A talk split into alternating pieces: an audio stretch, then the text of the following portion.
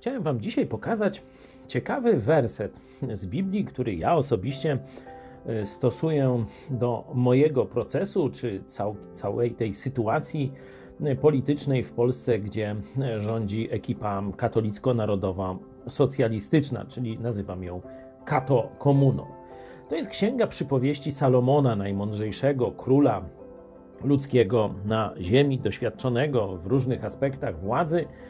I e, Salomon, który był królem, żądał posłuszeństwa i tak dalej, w swojej księdze, to jest 25 e, e, rozdział, 26 werset, mówi tak.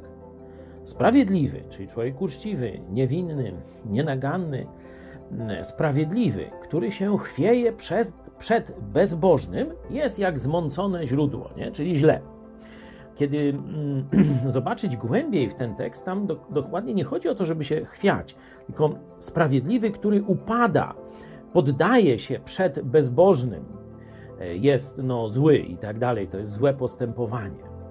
E, rzeczywiście wszelcy tacy satrapowie, e, bezbożnicy, niesprawiedliwi sędziowie i tak dalej, no to chcą, żebyśmy się ich bali i żeby strach przed nimi nas paraliżował i powodował, że będziemy tam czy miąć czapkę, czy tam przepraszać, czy klękać, czy błagać o litość, czy różne, e, czy tam no, cicho znosić ich biczowania, baty, więzienia, czy inne tam szykany. Bóg oczekuje od nas odwagi. Człowiek uczciwy, sprawiedliwy ma chodzić z wysoko podniesionym czołem, nawet przed bezbożną władzą. Jezus powiedział: Mogą zabić ciało, ale nie mogą tknąć ducha. A ja zajmę się nimi.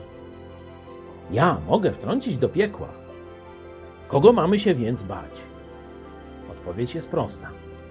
Nie możemy się niesprawiedliwej, ziemskiej władzy bać ani się jej kłaniać. To jest chrześcijański obowiązek.